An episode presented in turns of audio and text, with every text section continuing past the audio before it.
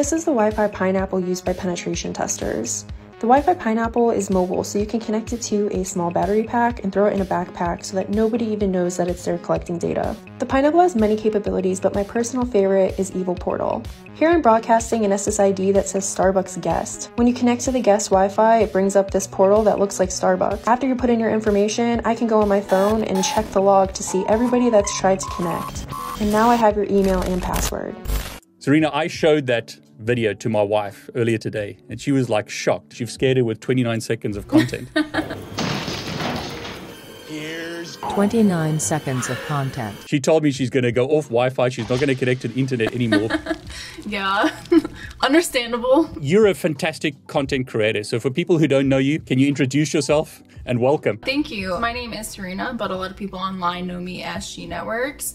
I am a TikTok content creator. Um, I started off as a network engineer, and over the pandemic, I started creating TikTok videos that related to technical concepts or turning popular TikTok trends into a you know technical video using that same trend and that did pretty well. And so i started expanding my content into networking and cybersecurity. And yeah now i'm here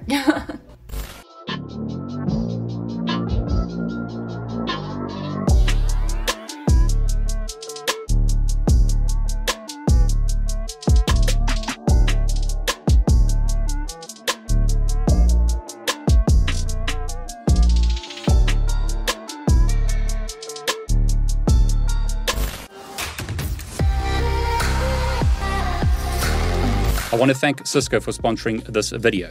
True or false? You need to pay a yearly license fee to use Cisco devices such as these. Answer is that is false. These devices can actually be upgraded without even logging into Cisco's website. These three switches are Cisco business switches. Here we have a Catalyst 1000 series switch, and here we have a Cisco Business 110 series switch. This is an unmanaged switch. This is a layer 2 switch. This is a smart managed switch, and this is a layer 3 switch. The cost of these layer 3 switches is from $270. Cisco have been very aggressive with their pricing of these devices, and you don't need to pay a license fee to use these devices or to upgrade them. You can actually upgrade these access points using your iPhone app, as an example, or using the GUI. Cisco have devices such as these, which are aimed at small, medium businesses, and they don't cost a fortune. So tell me, when did you start posting on TikTok? around december of 2020 i think It's not that long. Yeah it hasn't it hadn't been super super long. And you know there's periods where i'll post a lot more than others mainly because content creation isn't my full-time job. So i was just doing it you know after work or on the weekends trying to create videos when i could. You're taking a concept, a hacking concept as an example, and you're distilling that down into like literally 60 seconds. How do you manage to take all that content and distill it down into such a short, you know, piece of content? I try and get the overall idea because I think when people are being taught very formally about these very big concepts, it can be kind of overwhelming. Where I think it's like, hey, just start off with this like, what is it? What's the idea? What's the concept? It takes a couple takes, right? So I'll put something together and be like, that doesn't sound right or doesn't feel right to me. So I'll re record or change things and move them around. And that's why some of my videos have a lot of different little takes and cuts, is because I'm replacing certain things so that I can give you the most information in that amount of time. Obviously, I can't hit everything, but the idea is to walk away with a better understanding of that topic. Boomers like me, I've got to mock myself. An old boomer like me would say you cannot teach concepts in 60 seconds, but you've literally proved that wrong. I think the important thing that I want to do is introduce that topic, tell them what it is, and if they're interested, you know, go seek out more information on that or ask me questions and I can make more in depth videos. You know, with TikTok, I'm always experimenting the type of content. You know, I started off with some very basic networking concepts and then did some more complex concepts like uh, VLAN hopping. Secure your switches because we're talking about VLAN hopping. If I was going to attack a network, I would go for layer 2. You can find a lot of lazy configuration at layer 2. We're talking about the switching side of networking before we even involve IP addresses. The first way to accomplish VLAN hopping is through switch spoofing. I'll pretend to be another switch and try and convince a legitimate switch to form a trunk link with me. If I can connect to a port that allows for trunk negotiation, then I'll have access to all the VLANs going through that trunk. Once I have access, I can start collecting data. Make sure you configure access ports for any port that absolutely doesn't need a trunk. Another common way to VLAN hop is double encapsulation. You can use a tool called Scapy to modify the VLAN tags on a frame. Once I modify the tags, I can send my information through the native VLAN, and this is only really good for DDoS attacks because you're not going to get any information back.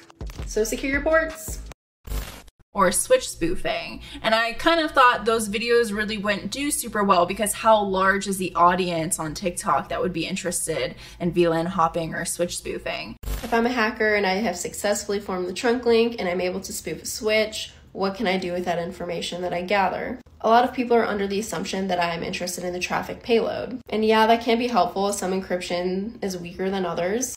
But what I'm really interested in is the network information that I can gather. I can see who's sending and receiving data. I could create a list of devices that are on that network. If I have a list of hosts, then I can do a port scan and find any open ports. Let's say they have RDP open. Maybe I can exploit RDP and get access to their desktop. And from there, I can do a lot more damage, gather a lot of information. So I don't really care about the payload in that traffic. That's just one example. I was surprised, you know, sometimes you don't know what content you're going to put out thinking, oh, this is only really going to apply to a few people. And then, you know, you might hit 100,000, 200, 300,000 views. And I was very surprised.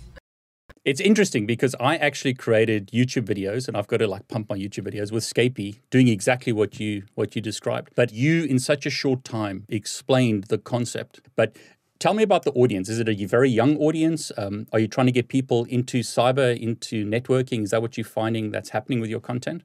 That is the idea, and that's what I would like to do. And TikTok in general, I think, is a little bit younger of an audience. Yeah. So you kind of get people from all over the world who are interested in these concepts. But then you have people that have worked in the field for maybe a decade or more and they're just interested in you know tech changes and there's new concepts with um, development and you know infrastructure as code or different security issues and vulnerabilities so they like to see that content too because sometimes you forget things like exactly. certain concepts i'll have to go back and google like oh i've definitely learned this at some point but it's been a while since i did that so having that refresher i think is great for people who are interested too Different ways that hackers can attack your network. Let's talk about DHCP. DHCP is a protocol that allows your computer to dynamically receive an IP address without you having to manually enter any information. It does this by broadcasting requests out to a DHCP server, and the DHCP server will grab an IP address out of its pool and assign it to you. An attacker can continuously ask for IP addresses until there's no more addresses left in the pool to give out. And this is going to cause a problem because now real people who need addresses aren't able to get any, and this is going to cause a denial of service. This specific attack is called DHCP starvation. The next attack is DHCP spoofing, and when your computer is broadcasting out and asking for an IP address, everybody on the network can see it. So this means anybody can respond to it the attacker can sit there and say, hey, I'm the DHCP server, here's an IP address, and you should send all of your traffic through me. I'm the gateway. And this is a type of man in the middle attack. Like all content creators, you get the people who love it and then you get the haters. Let's ignore the haters for the moment. What kind of feedback you're you getting? I get a lot of really great feedback. Um, people who are like, "Oh, I'm in a class right now that's talking about this. Like, this is great," and they're super excited to see it on TikTok because they're learning it in that moment. And you know, just people who are interested in the new cybersecurity stories, or just kind of some explanations when there's big outages. I'll go and talk about potentially why that might be. That outage, you know, I had a video on the Facebook outage when their BGP routes yeah. disappeared off the internet.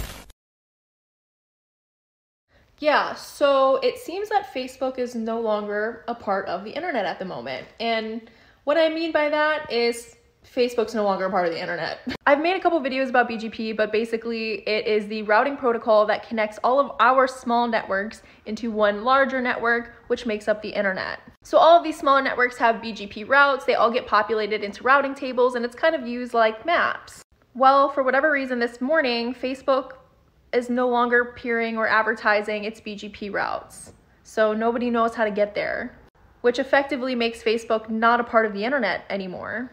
Yes, this can be fixed though, it's not like a permanent thing, so don't like worry too much about that. But it's definitely weird and it makes me wonder how this happened because I really don't have any idea aside from maybe some infrastructure as code gone horribly wrong. It doesn't appear to be malicious at the moment, but I'm excited to see the full story later. I get a lot of really great people that have watched my videos since the very beginning and new people and it's fun really building that community. You were interviewed by Vice, is that right? Correct, yeah.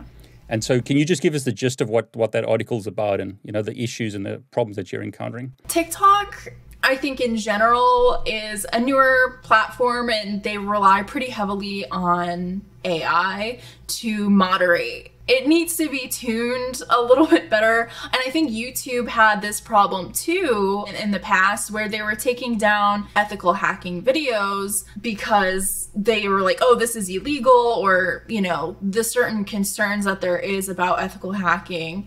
And like I said, these videos are 60 seconds. So most of the time I'm just going into a very broad overview um, yeah. for things. And occasionally I'll do demos and things like that. But ultimately, if somebody was super interested in using those skills, skills, there's a lot more work that goes into that 60 second video that obviously I'm not able to show. And TikTok will strike down those videos and then I have to go through an appeal process. And once you appeal the video, that does go to a live moderator who will review the video and say, yes, this is okay, or no, it's not. And there is this idea that all hacking is bad, yeah. right? So you will, you probably get YouTube comments like, why would you show this? Why are you teaching people this? This but we need ethical hackers. Like, we need people to be interested in that, to know that that is a field for them to go into if they're interested. Exactly. And hopefully, if you can reach people that are younger who are interested in this and already doing things, you can kind of bring them into a positive and ethical community versus them going out and finding this information other ways that might lead them into a not so ethical community let's talk about password cracking and tools that hackers can use to break into your accounts. I want admin access into this blog, so I'm gonna assume the username's admin, but I don't know what the password is. We can use a tool called Hydra that will help us break into this account. Hydra's already installed in Kali Linux, and here's how you can use it. First, we're gonna specify Hydra, then the username of admin, and then we're gonna use the RockU password dictionary. Next, we're gonna specify the target, which is gonna be the website's IP address, and then the HTTP post form. Now Hydra is going to try every single one of the passwords in the rocku.txt file until it finds a match. Okay, it looks like we found a match for admin.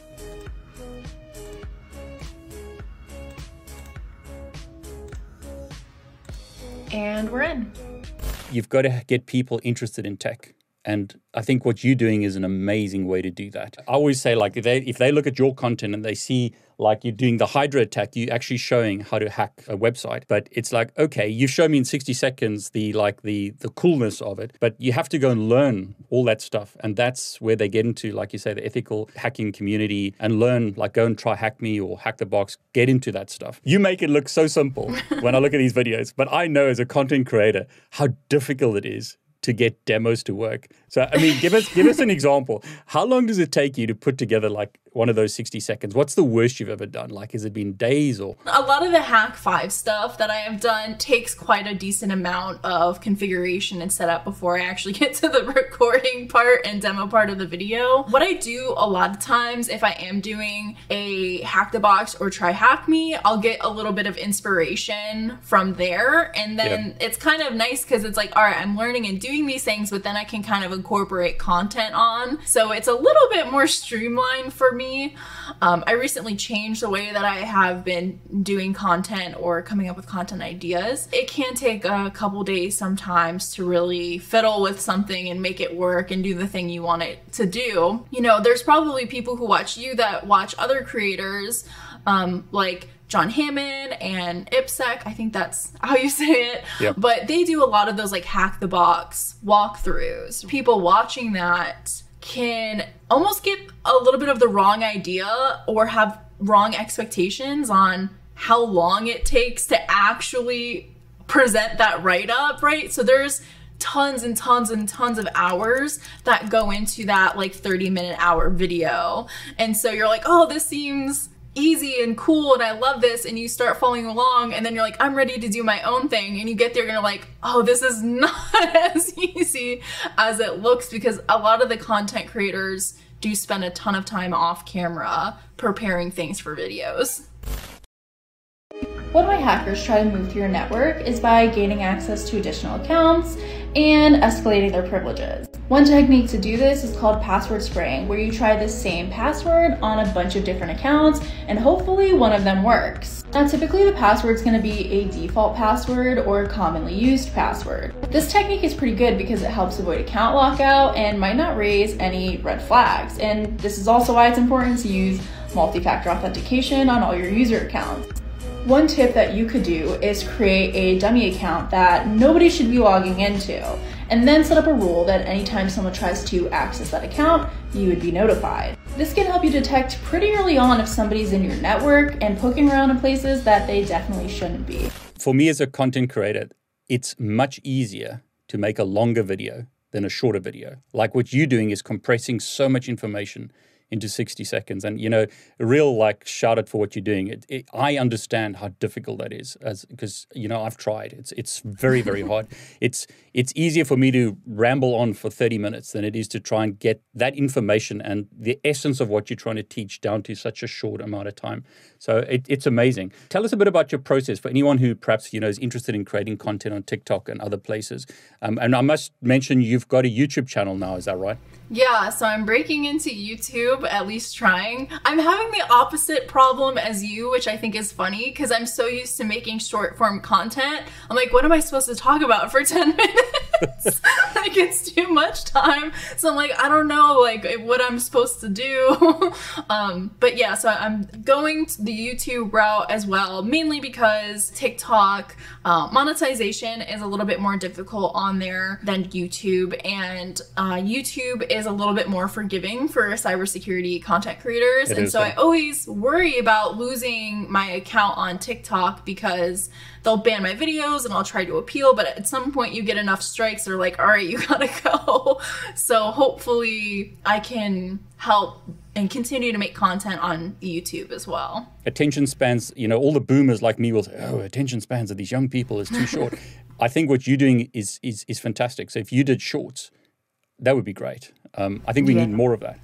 Is that something that you're going to pursue then? Like put it on TikTok and then do shorts and then perhaps do long form content as well on YouTube? So that's the idea right now. I came up with a new process. Before I was just making videos when I had an idea pop in my head. I'm like, Yeah. all right, I'll work through this. And, and now I kind of wanted to formalize the process a little bit more because I think for me it'll be a lot easier to make more content with the idea like all right here's my little spreadsheet and you know i've i've split up my content into different categories. So it's like i want to go over a news story you know something in cybersecurity that's happening happening this week that's interesting. So like recently i covered the ransomware the goodwill ransomware where instead of the hackers asking for money you know they're saying oh we want you to go feed people in need or clothe people in need. So i'm like that's interesting. And It so. I'll, I'll kind of cover that. I'll talk about different tools that you can use if you're interested in getting into cybersecurity, pen testing, bug bounties. Do TikTok trends, you know, keep it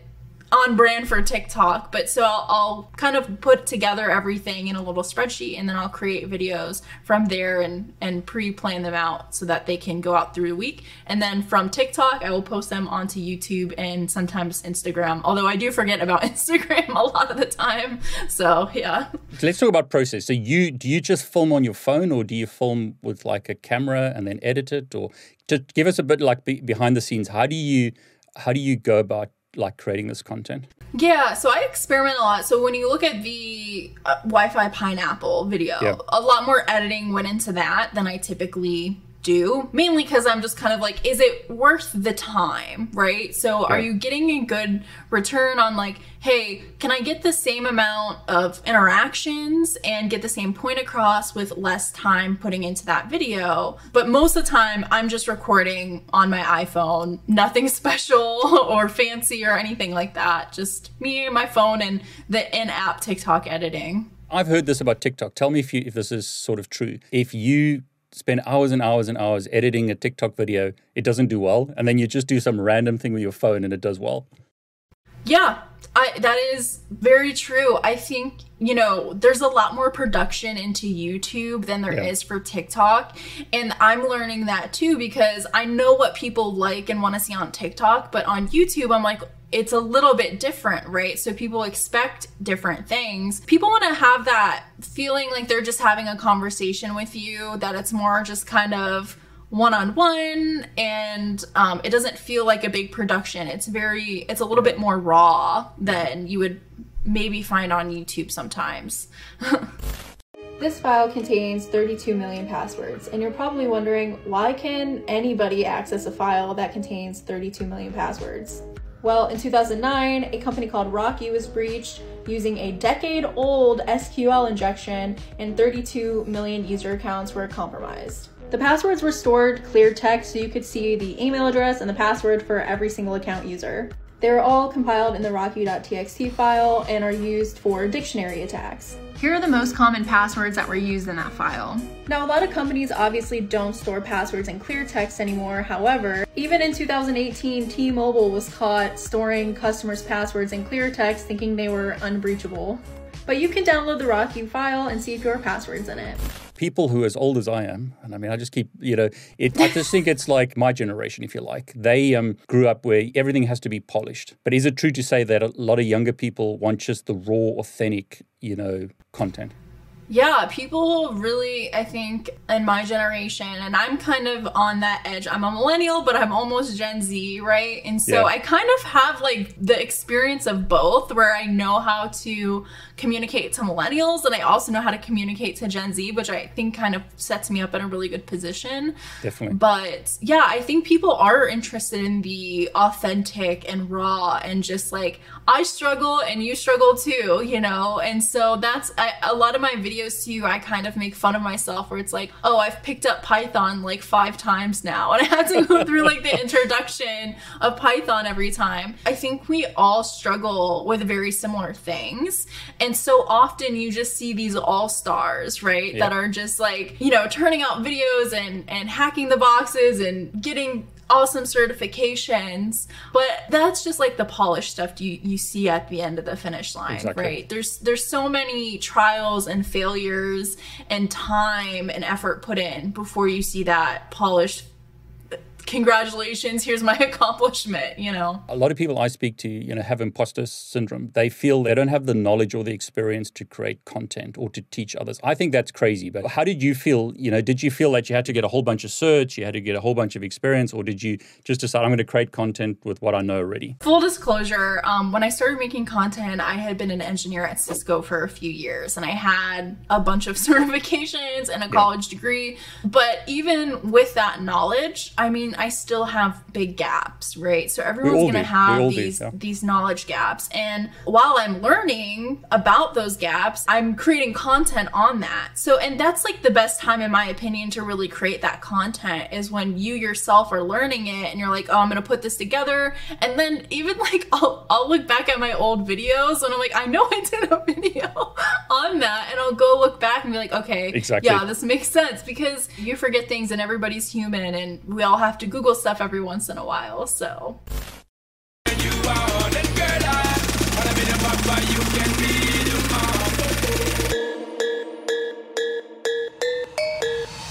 I like to say that as an encouragement for everyone. I don't think it's necessary in today's world to, you know, get 10 years experience or 20 years experience, whatever, you know, some kind of milestone that people put before you start sharing with the community. You can share your journey.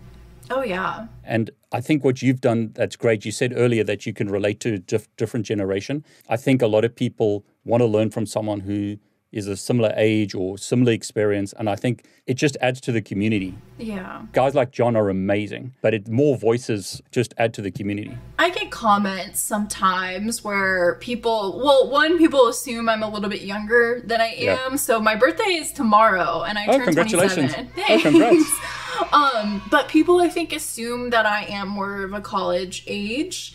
And so, you know, you're going to get mean comments no matter what. Like, Yep. you can have all the certifications, credentials, all the experience in the world. Someone's going to have something negative to say. Always, Right. always, so, always. sometimes they hurt and that's okay and you just gotta eventually just brush it off and you know at the end of the day like i i love making content and it makes me happy it's something that i really enjoy doing and that person's not happy and that's why they're you know writing mean comments like Hate, haters will be they- haters. Yeah. yeah, exactly. So, aside from content, just consistency. I know it's like the corny phrase of consistency is key, Yeah. but learning something a little by little every single day is great because that's how you get that knowledge over time and you become an expert by just learning a little bit and a little bit every single day and just continuing to be okay with being uncomfortable and and being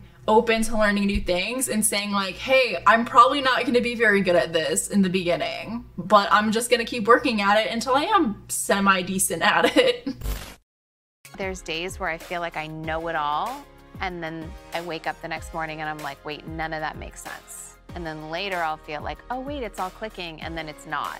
for years and years and years. The best way to, to learn is to teach. The amount of work you've had to do for some of these videos, you know, you make it look so simple, as I've said, but you know, you've got to have done all that research. You've got to have learned how it works, and then you've got to present it in a easy to understand fashion. That means you're learning a lot, I would say, in the background. Oh yeah, I'm learning a ton, which has been fun, and that's how I ended up moving from a network engineer role into now I'm a pen tester, Yeah. which is a big jump, and I'm excited, and now it's just more stuff to learn.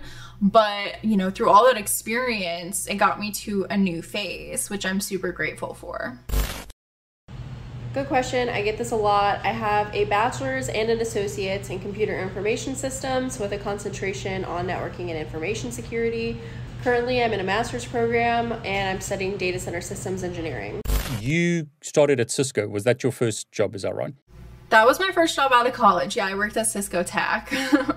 That's amazing. So you went to college. What did you study? And then give us sort of like the history and then update us of what you're doing now. Yeah, so uh, when I was in college, I went for computer information systems and I went through Cisco Academy and it had a concentration on networking and information security. At the time, I wanted to go be a cyber operations officer for the Air Force and that didn't work out. And I ended up, you know, getting medically separated. And so I was like, crap, I need to find a new job. like, I have to figure out what I'm gonna do. And so, one of my friends had recommended applying at Cisco because they had a new high, like a new graduate program where you basically train for three months and then you go to a TAC team on technology and you take support cases for anybody that has a support contract through Cisco. And I was like, sure, like I'll do that. And I went through the interview process. And I remember being in college, they like flew me out to Raleigh, North Carolina. And I was like, oh my gosh, like um, this is so crazy because having a company pay for you to fly somewhere, I was like, this is so cool. And then I ended up getting the job and taking it and ended up in Texas working as a tech engineer for Cisco's uh, unified computing systems. Yeah, it was great. I love the experience.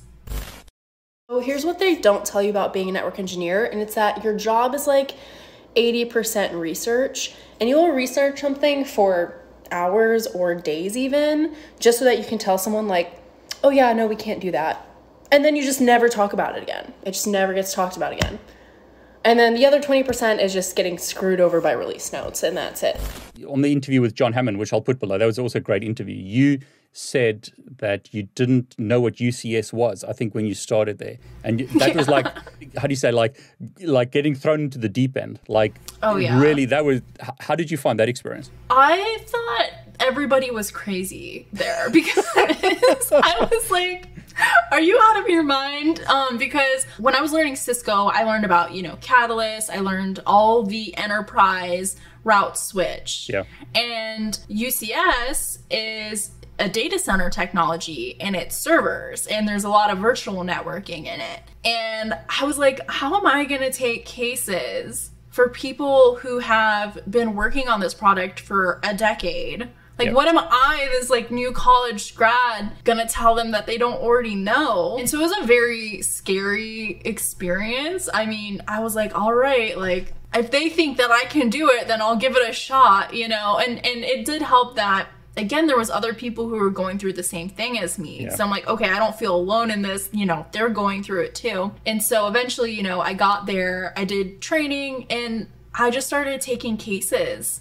and you just learn. And sometimes yep. you see the same cases. Sometimes you see something that nobody's ever seen. And so you have to you know figure it out. But i did it. And looking back on it i'm like impressed. I'm like dang i did that. But in the time you know you just put your effort and energy into that and giving yourself grace to learn and make mistakes yep. you know not in customer environments but but you know just it it it all worked out and I really learned how to kind of troubleshoot under pressure. I learned about so many different environments because everyone that you worked with had a different setup and were doing different things. And yeah, it was great. It was awesome. I think it's in those hardest times that you learn and grow the most because you're in the fire there. Yeah. I mean, they're not going to contact TAC unless there's a problem, like something that they can't solve themselves. Yes. And then I'm, I'm assuming the pressure's immense because they expect you to know everything about everything and get it done like immediately. Yeah, it can be like that. But sometimes, though, too, you know, these are network engineers that you're working with. So if they haven't figured it out and you don't exactly know right away, it kind of almost makes them feel like, okay, I'm not crazy or missing something obvious yeah. if the TAC engineer doesn't know right away either. You're really working together as a team to solve that problem. But if I lay down and I play dead and I stay dead, maybe you'll get sick of being the feel prepared. Afterwards, would you recommend it? You know, would Oh yeah. If if anybody had the opportunity to do it, I would say do it if you are interested in networking, especially in that deep level. They give you all the training you could possibly want and you have access to the engineers who write the code, yeah. right? And so I was like this is great. Like I love this. um because I just felt like if I had a question, I was very confident that I would be able to find an answer. You can't know everything. I think in life you need to know who to ask as well. Oh yeah. And if you've got that support, it's massive. Tell us about the journey into cyber now because you've changed jobs uh, into pen testing. Yep. Correct. Yeah. So when I was graduating college is about when all of these cybersecurity degrees started popping up in forensics and, and, and ethical hacking. And I was like, dang, I wish I could have done that.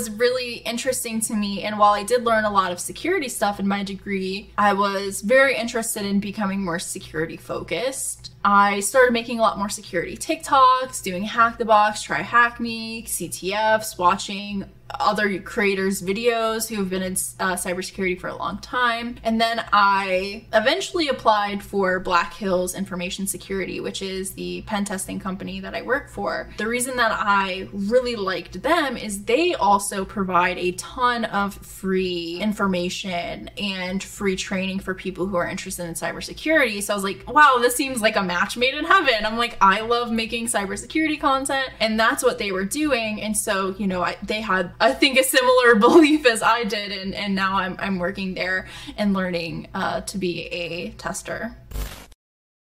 This looks like a USB adapter, but it's actually a keylogger used by hackers and penetration testers. While plugged into your computer, it's going to log everything that you type, and these logs can be accessed remotely by the attacker. They can even see a live stream of your keystrokes. The attacker can also upload malicious payloads and execute them from anywhere around the world. Then they can remotely exfiltrate your data. So will you do content for them as well? Yeah, the idea is to kind of do my content and their content and come up with ideas and topics that people are interested in learning about and hopefully just be able to share even more information. Um, so I always ask this question because you know as a creator I think it's it's changed my life. Did you find that you know creating TikTok, being so active on Twitter uh, and social media opened doors for you or made it easier? How did that affect like sort of your journey? Yeah. Sorry, my dog's snoring. No, don't worry. No, that's fine. You got to sh- show yeah. us. Show us. She, she's just like, hello. Oh, that's brilliant.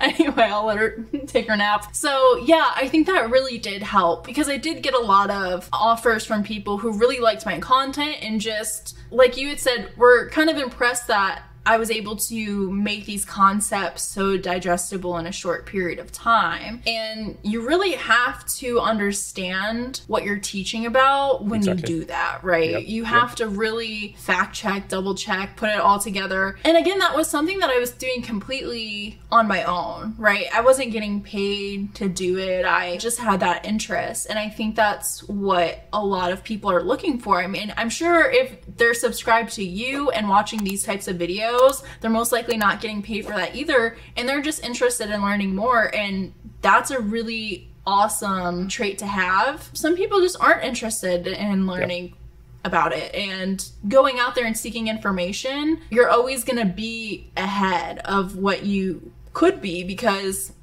you're doing more than just the bare minimum, right? For someone like me, if I want to employ someone, I always have this thing show me your work. If you have two candidates for a position and one of them just gives you a, a, resume and it's just a piece of paper, and then the, the other candidate is like got TikTok videos, or it doesn't matter, it doesn't have to be TikTok or whatever it is, and you can see what that person is doing, you can very, very quickly get an, get an idea if they know what they're talking about. Just as you said, I mean, I'm amazed that you can take so much information and condense it into such a short amount of time.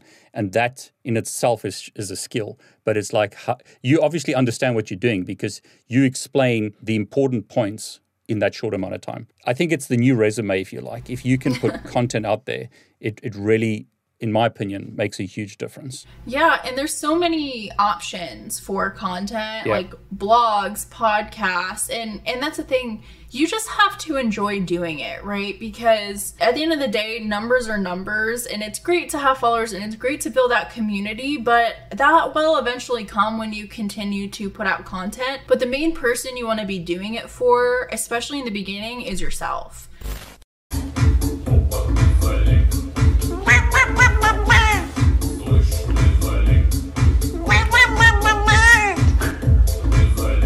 Some people look at other creators and try and be like, oh, well, they have it figured out. I want to do what they're doing. But be your own self, your own content creator, because you can provide something to other people that they might be missing with other content creators. Bring yourself. There's nothing worse when someone copies someone else because you can see straight away, like Casey Neistat, famous YouTuber, people copied his style. And you can see, like, this is just a clone. It's that whole thing, I think, be authentic, be your authentic self. And like you said, everyone has their own unique voice and their own take th- on things.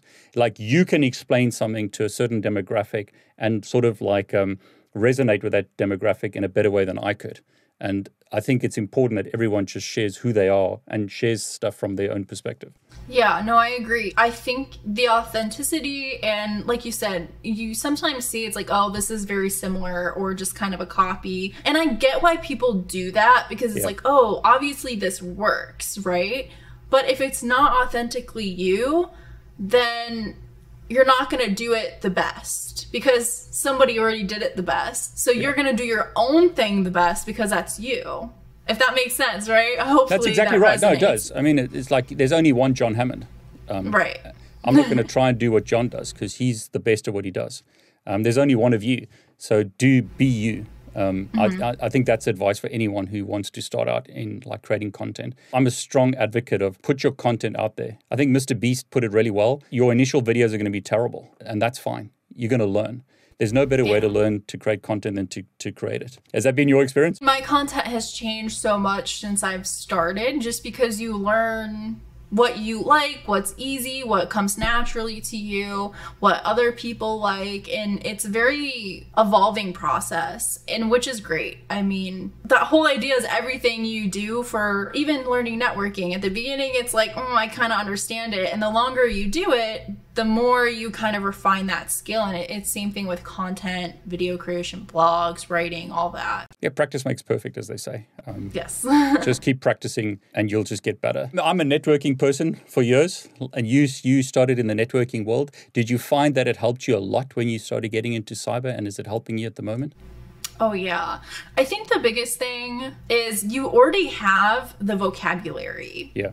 Which is great. I mean, there are some things where you're gonna have to learn, but even when you're like, what is cross site scripting? You can go look that up and you understand all the language that they're using to describe that. And that is such an advantage because it's like, oh, I already know all these protocols. I already know how all of these things connect together. And having that background knowledge is, it gives you such a, an advantage when you're switching versus if you're just kind of starting out.